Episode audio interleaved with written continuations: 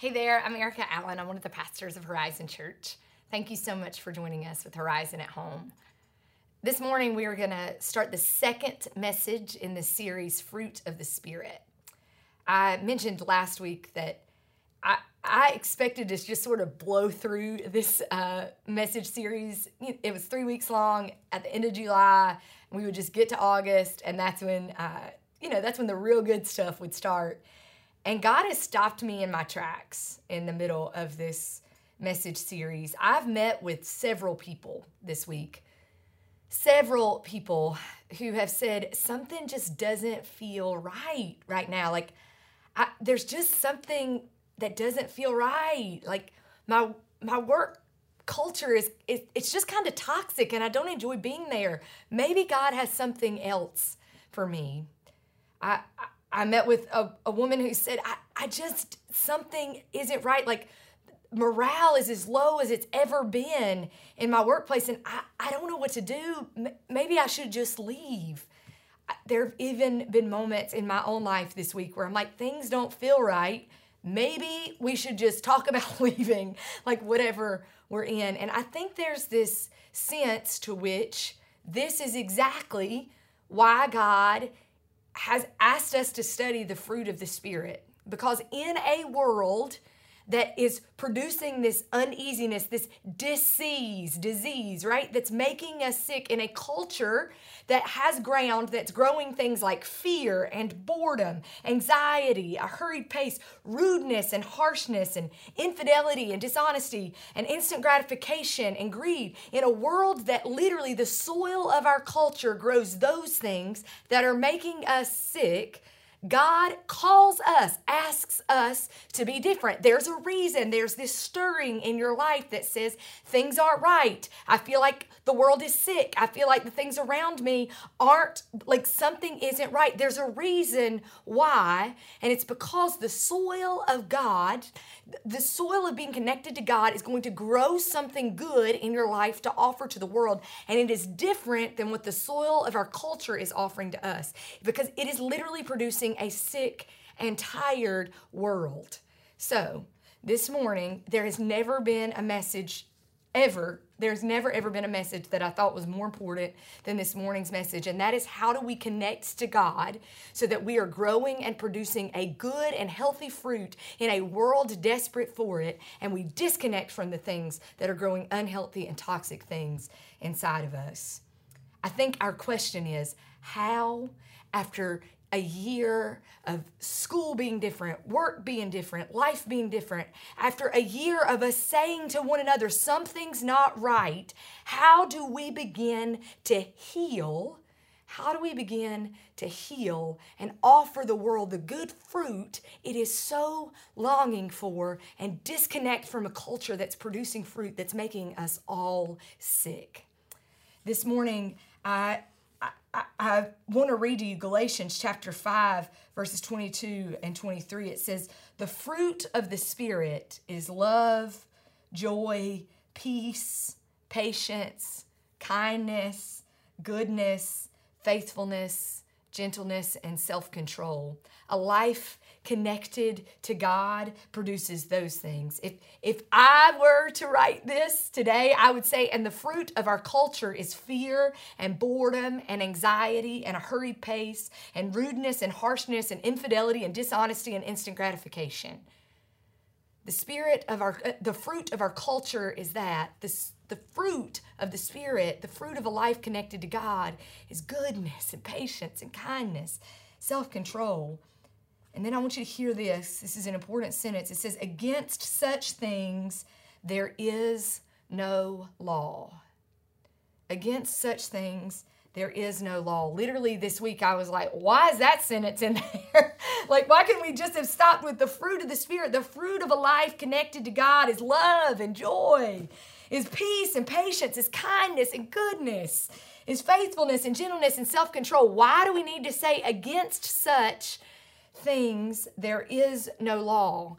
And this is why, because those of you who are saying this morning, something doesn't feel right, something isn't right right now, no, we know instinctively and intuitively that there is something at work in the world pulling us away from the good things God wants to offer to us, grow in us, and offer to the world through us, and is instead trying to connect us to things that is making us sick. And Paul, the pastor of these people who are living in Galatia, says to them, against the things of God, there is no law. Right now, in this very moment, it may feel like God, it may feel like there is something pulling you away from God, distracting you from the glory and goodness of God, pulling you away from the things that God is trying to grow in your life and to connect you to things that are making you making you feel sick. We see it in our world. We see it all around us in our world. And Paul says, against those things there is no law. The, the goodness of God, the good, good fruit that God wants to grow in the world, it will prevail. It will win the day, but you still have to choose it. You still have to pick the good fruit of God and not choose the, the things that are disconnecting and distracting you from the goodness of God. We have to connect to God. God is doing good things in you and around you God is pulling us into a good and right relationship with Him. He's fulfilling your life with a purpose that only you can fulfill. He wants you to do certain things in this world that only you can do, and there will be a void in the world if you don't do it. God has something special and amazing to offer through you, but we live in a culture that is distracting us from those things, and it literally feels like it is working against us experiencing the good things of God. You say, Erica, that's that's great, but how in the world do I connect to this good fruit of God in the world that we're in? And I, I invite you, if you have your Bible, turn to Mark chapter 2, look at verse 13. Mark chapter 2, verse 13. Once again, Jesus went out beside the lake. A large crowd came to him, and he began to teach them. As he walked along, he saw Levi, son of Alphaeus, sitting at the tax collector's booth. Follow me, Jesus told him. And Levi got up and followed him. Did you hear that? A tax collector. They were rude, greedy, terrible people. The way they made their money was by cheating other people. People didn't like them. Tax collectors were not good people. And as Jesus walked along, he saw Levi, a tax collector, and he looked at him and he said, Follow me. And Levi, disconnected from the things in his culture, disconnected from the things in his life that was making him and the world around him sick, that was literally forcing people into poverty, that was cheating and, and being dishonest. It, he literally disconnected from that way of life and connected to a life with with Jesus immediately. And then I want you to hear what happens. He immediately got, Levi got up and he followed Jesus. And while Jesus was having dinner at Levi's house, they had dinner together. He connected with Jesus. While they were having dinner at Levi's house, many tax collectors and sinners were eating with him and his disciples, Jesus' closest friends and followers. For there were many who followed Jesus. There were many who were craving the good fruit that Jesus was offering in the world and who were ready to disconnect from those things that, that were making them sick. And when the teachers of the law, when the religious leaders and the important people of the day, when the teachers of the law who were Pharisees saw Jesus eating with the sinners and tax collectors, they asked his disciples, they asked his closest friends and followers, why does Jesus eat with tax collectors and sinners? Why does he do that? Like, if he wants to connect to God and God's good fruit in the world, why is he spending his time with sinners and tax collectors? Jesus overheard him say this, and he, he said to them, It is not the healthy who need a doctor, but the sick. I have not come to call the righteous, but sinners. It is not the healthy who need a doctor, but the sick. I've not come to call the righteous, but sinners. I, I want us to pay attention to what Jesus was connected to so he could offer God's good fruit to people who needed it most. First of all, he was connected to God's creation. once again, Jesus went out beside the lake. A large crowd came from the city out to him, and he began to teach them. Do you hear me? He didn't stay in the city with large crowds of people who wanted and needed so much from him. He didn't stay surrounded by people yet feeling disconnected from any sense of happiness or joy in his life. He went to a place where he knew he could connect to God and God's goodness and glory. He left the city and went out by the lake. He took a good deep breath in and he reveled at God's glory. He looked at a lake that he could not create himself and for a moment, he got lost in God's goodness. He had a choice, y'all. He could have stayed connected to the large crowds that he drew. His reputation drew them there. He was able to do that work in the city. He could depend only on what it was he could do. And you know what he said? That is going to eat me alive. It's going to make me sick, and I can't offer God's good fruit in that place. I'm going to disconnect I'm going to disconnect from this large and crowded place where so many people need so many things from me. I'm going to disconnect from it for, for a moment and I'm going to go out and I'm going to connect to God by lake. Right now, this morning, there are many of you who are staying in places where you are surrounded by people who are offering you nothing, who only want to take from you, and you're like, why do I feel sick? Why are things not right? Why is this work culture toxic? Why is my healthy, why is my family have such unhealthy dynamics because you are surrounded by people, but you have not taken the time to connect with them in any kind of real way. Get out of that cycle of life. Go out by the lake and experience God's goodness and God's glory. Connect to nature and God's creation. Jesus did it. Jesus did it, and then look what he was able to offer. So the first thing you want to do is get disconnect from, from that toxic way of life and connect to the things that bring bring joy and happiness and peace and goodness. Connect to nature and god's glory and god's goodness things you can't create by yourself. Right now take your shoes off and go stand in the grass. You couldn't grow that grass. Some of you've worked really hard on that grass and you've done a good job but you still can't grow it all by yourself. It still depends on water that you can't produce on your own Look up at a tree that's grown for, for decades. For decades, just look up at it, at it and, and get lost in God's goodness and God's glory for a few moments. Walk out to Bayshore and ignore maybe the toxic red tide out there for, that's right there right now and just look out at God's glory and God's goodness. God doing things you cannot do. You cannot do because God is so amazing and so good. Disconnect from that toxic way of life and connect to God's creation, God's goodness, God's glory. The second thing Jesus did was he connected to a slower pace. I want you to, to read this. He, um, when he went out beside the lake, the large crowd gathered around him. And as he walked along, he saw Levi's son. It didn't say as he ran along, as he rushed along to the next thing, as he hurried along, as he walked along. He, he disconnected from that hurried pace. The lake wasn't, him walking along the lake wasn't about getting to the next place. It was about slowing down his pace and seeing the things around him. Right now, I'm asking you, what does it look like for you to walk, to slow down and to walk and disconnect from that busy and hurried pace that you are living? The last thing that Jesus does is connect to God's people. Now, when we when we hear that, many of us think, "Oh, he he spent his time with pastors and leaders and you know these religious elite people." No, Jesus ate with sinners and tax collectors.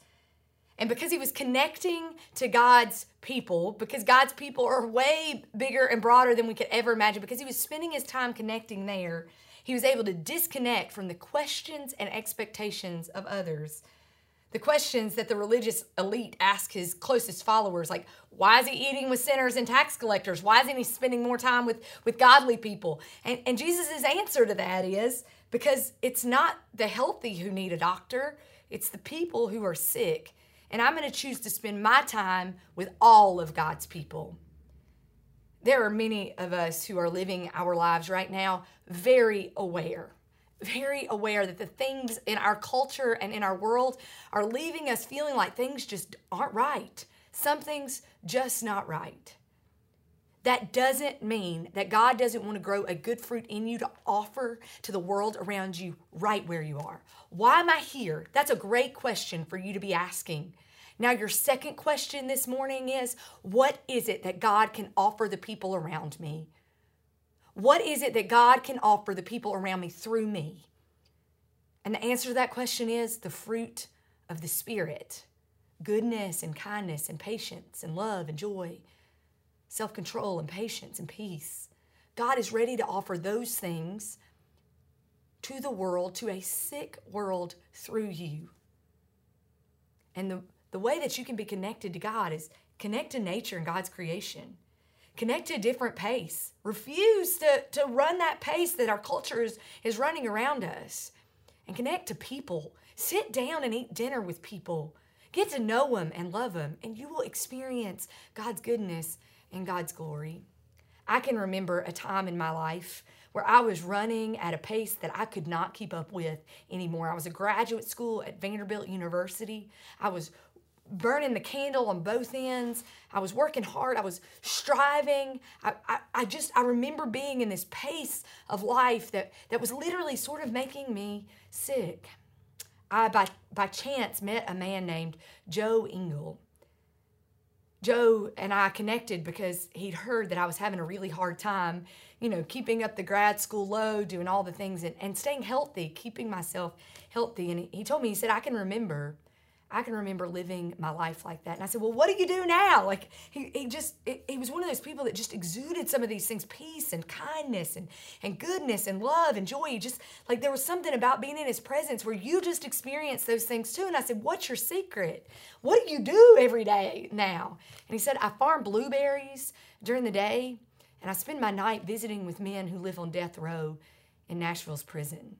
He lived just on the outskirts of, of town and he grew blueberries all year long. He grew this whole huge, you know, thing of blueberries. He that's what he did during the day. Connected to nature, different pace of life. Like blueberries don't grow overnight. It takes years of cultivation and practice to get them where they need to be. So he grew blueberries by day and he connected to God's people.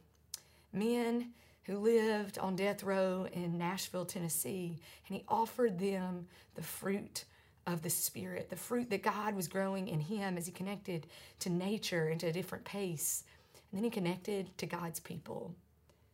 I remember when I asked him, like, why do you spend your night, like, why in the world are you spending your nights visiting men who live on death row? Like, why are you doing that? And he grinned at me and he said, Are you asking me why eat dinner with sinners and tax collectors? And that was the moment. That was the moment where I realized I had connected to this, this idea of graduate school and what I was learning and what I was doing. I connected so deeply to that that I was missing what God was doing in the world all around me. Are you asking me if I eat with sinners and tax collectors? Gosh, no, I don't want to ask that question. I want to ask, how do we heal and offer God's good fruit in the world? This man who'd been an attorney and a pastor who'd, who'd lived the life that I was, I was living said, Yes, I know what it's like to feel sick and like you can't do that anymore. So I just decided to farm blueberries and meet with God's people, nature, pace, people. Even now, years later, when I find myself in an unhealthy place, I, I think about that. Are you spending some time in nature? What's your pace look like, Erica? And are you spending time with God's people? If you're ready for God to grow a good and healthy fruit in your life, God is ready to grow that fruit in your life. Connect. Connect to God, connect to nature connect to a different pace, and find a way to connect with the people around you.